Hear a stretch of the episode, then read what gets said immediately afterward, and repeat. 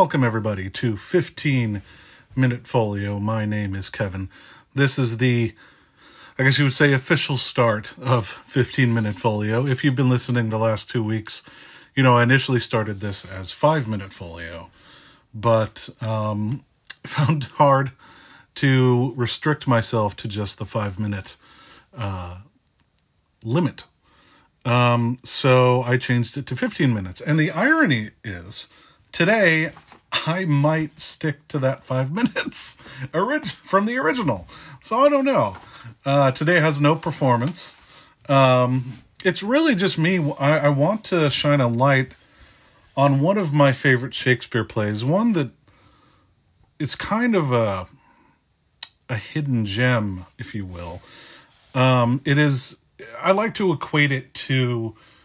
It's that band that is really, really good, but like no one knows who they are except for a small, like hardcore group.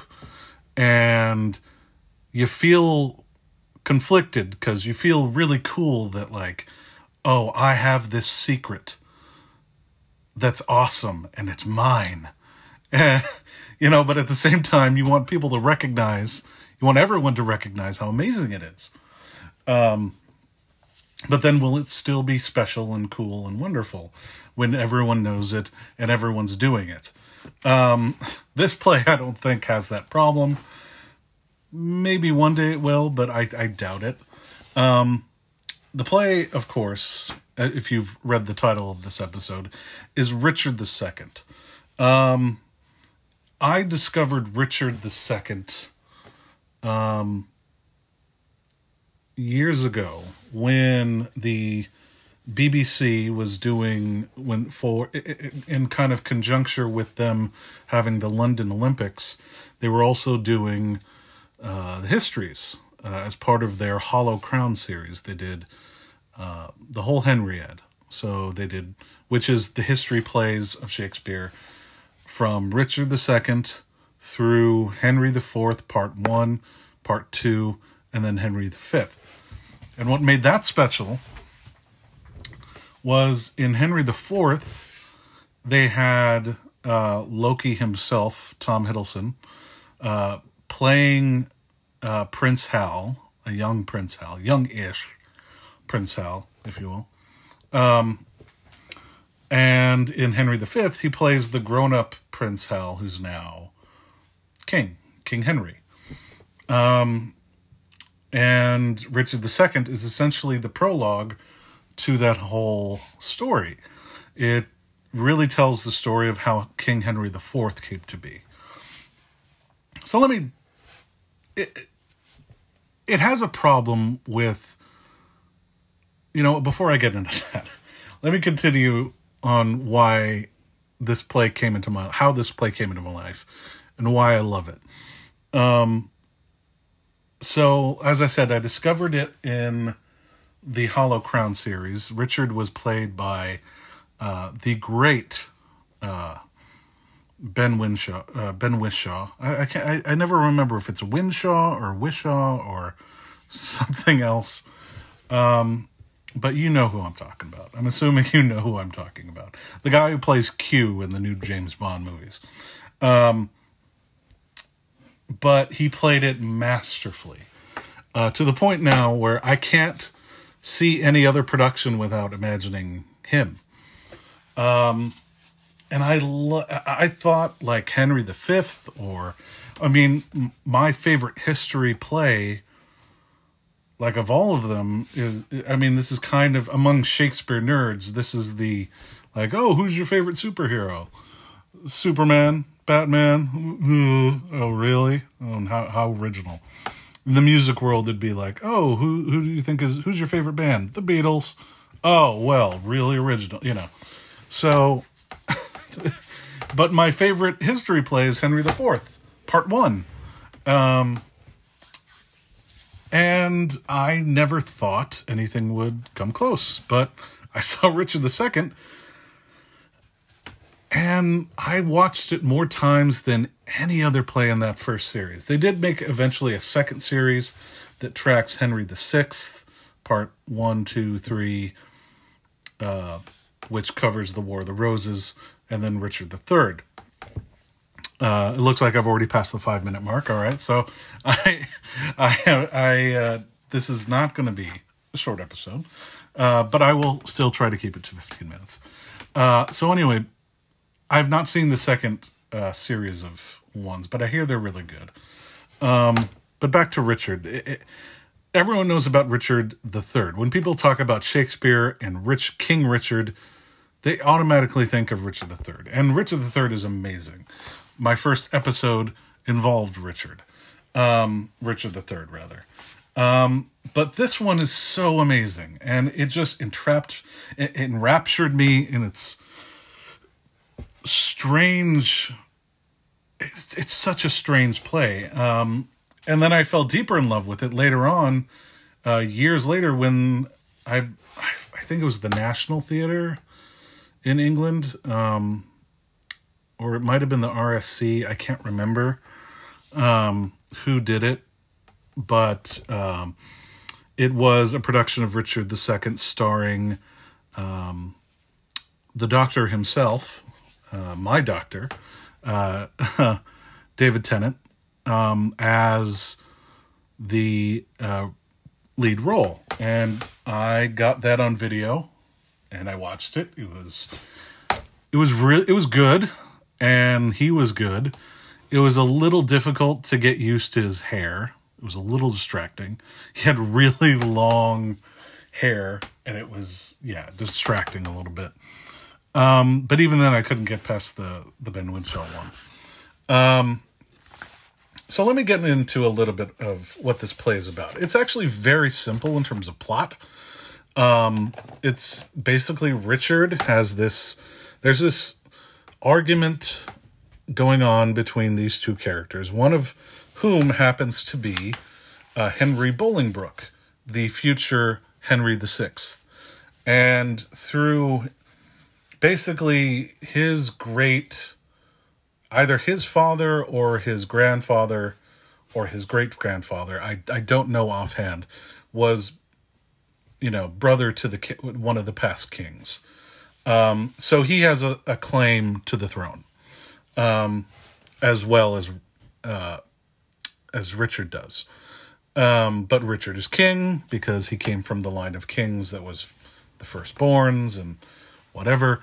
Uh, so he's legitimately king, and and so Henry has this argument with someone else.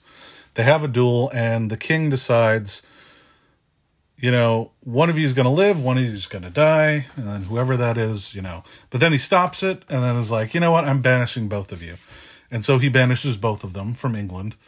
And then he's in a war with Ireland and decides, hey, these two people I just uh, banished, um, I know the law says I can't do this, but I'm the king. I'm going to say I can. I'm going to take their property and their money um, because Henry's father dies, uh, and I'm going to use it to fund my Irish wars. So Henry's pissed. He comes back home uh, to rectify what is his, because even though he's banished, he's still due uh, what is his under the law. And so he comes to try and collect it, and he takes his anger out on he basically has an uprising against who he believes to be enemies of the king. Of course, he says he's not going after the king, but all these people that are next to him that are kind of leading him down the wrong path. Of course, this ends up where all these kind of things ends up, which is he basically forces Richard, he captures Richard, forces him to abdicate and give up the throne and then has him executed um, or assassinated rather in prison.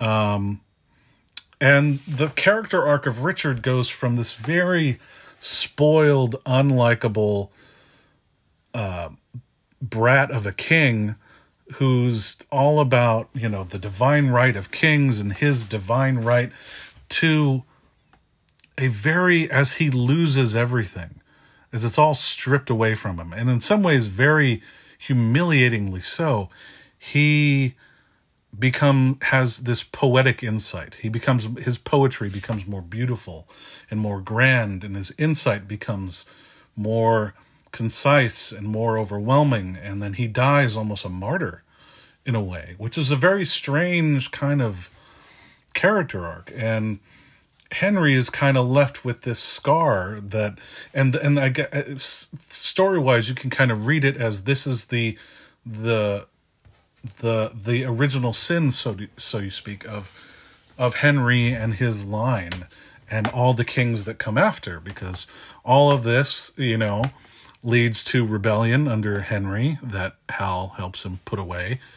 Um, Henry has it; ju- he he's able to avoid it with his wars in France, but his uh, you know successor Henry Sixth, you know, has to then deal with the trouble of um, the other side of the family that wants to be king, and we get the War of the Roses, and then Richard III, and then the Tudor dynasty. So it's these, this war for succession all flows from this decision to just depose a sitting king who is rightful king under their law. Um, and I found an article that kind of goes into a lot of these aspects that is very interesting. It was written about a 2006 uh, production um, of the of Richard II. Um, I don't know where it is, but it's from the New Yorker, and it was written by uh, Hilton Als. Um, like I said, in 2006. Um, and he says Richard II was written in 1595, two centuries after the king's rule ended and the king, in this case, being Richard II, uh, and the same year that Shakespeare produced such finely constructed plays as Romeo and Juliet and A Midsummer Night's Dream. Yet Richard reads at times like an unfinished work or overextend of an overextended author. The first half of the play especially feels unrealized. It's as if the text had been sewn together from two separate plays entirely, a somewhat dull court drama and an early take on the existential themes that Shakespeare parlayed with unquestionable brilliance four or five years later in Hamlet. Uh, he goes on to say, as the play opens, Richard's court life is rife with suspicion. The beloved Duke of Gloucester, one of Richard's uncles, has been murdered, while it generally understood that Richard commanded his subjects, Thomas Mowbray, to arrange Gloucester's execution in order to consolidate his own political power, no one, especially not the remaining members of Richard's royal family, dares at first to confront the king. By this time, in England's long and troubled history, monarchs were considered nothing less than messengers of God's will. Richard's more mature and traditional cousin, Henry Bolingbroke, hopes copes with his rage by projecting it onto Mowbray instead, challenging him to a duel. But before the two men can fight, Richard exiles them both. For Richard, one of the best things about being king is his sovereign right to reduce the most complicated problems of this to the size of little annoyances. Um, like a number of Shakespeare's other fragmented, fractured protagonists, Richard is a caric- is a creature of fashion. He places great uh, store in appearances. He has a beautiful wife, a nice house, servants at his beck and call. What could he want? More could he want? To become a thinker would be to disrupt the universe as he knows it and to with its outward flash and easy pleasures. Now, this is the part of the article that I found really interesting. And it talks about one of the most problematic people in Shakespeare criticism, in my opinion, Harold Bloom. Uh, Harold Bloom, in his 1998 book, Shakespeare, The Invention of the Human, something I love and hate and own. Uh, he talks about Falstaff way too often. Anyway, that's another episode entirely. He writes Since we are not meant to, to like Richard, and no one could like the usurper, Bolingbroke, Shakespeare has little trouble distancing us from the only actions of the play, abdication and murder. Indeed, by the time Bolingbroke gathers his forces, ousts the petulant king, and claims the throne, it hardly matters to us. Richard is not part of the drama. He is just the intermittent cause of it, peripheral to our experience of the play, until that is, he suffers the loss of his kingdom, his wife, and his holdings, and embarks on transformation from spoiled monarch to indignant poet. Here in Acts 3 and 5, in soliloquies of breathtaking angst, Richard becomes more human, or at least more of a character with whom we can identify. Before Richard's defeat and abdication, um, and it talks about the performance of the plays. Uh, once Richard is imprisoned, however, with his long body folding in on itself, stripped of his dark suit and shiny dance school shoes, he shows us the burden of his awareness. Um, Richard puts it aside his vanity, opens his heart and mind sufficiently to understand ours. In prison, he is a martyr to time wasted. Now that he has finally begun to think, he has too little time to complete his thoughts. And I'll leave you with this. Um, you really need to give this play a read.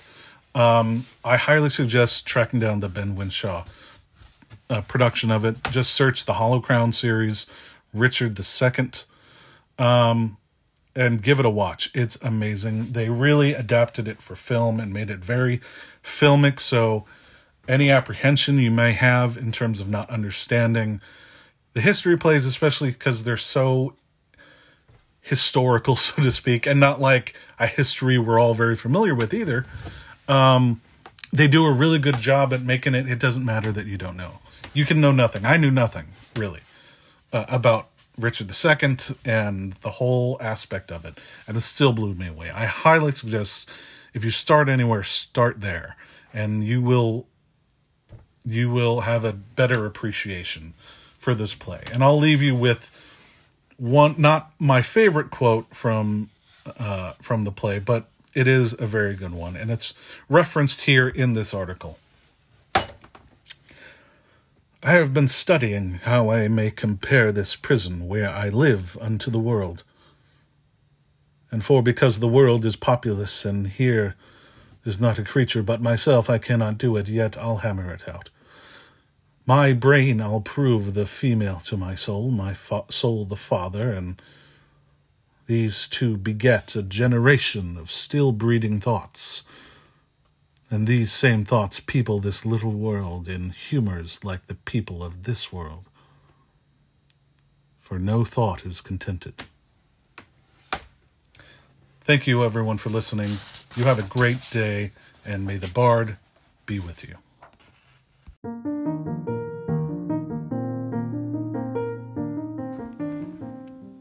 The program you just listened to is a part of the Potomania Broadcasting Network. For more shows like these, please visit schofieldstreet.com slash pbn for more shows and more information.